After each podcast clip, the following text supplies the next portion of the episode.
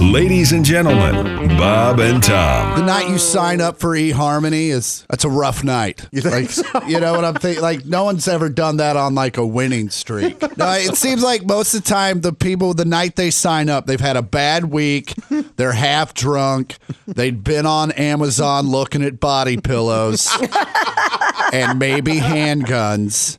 And then Amazon said, "Hey, customers that bought body pillows and handguns also subscribe to eHarmony." Bob and Tom in the morning and highlights all day long. The Bob and Tom Show, weekday mornings at 6 a.m. Eastern on Bob and Tom 24 7.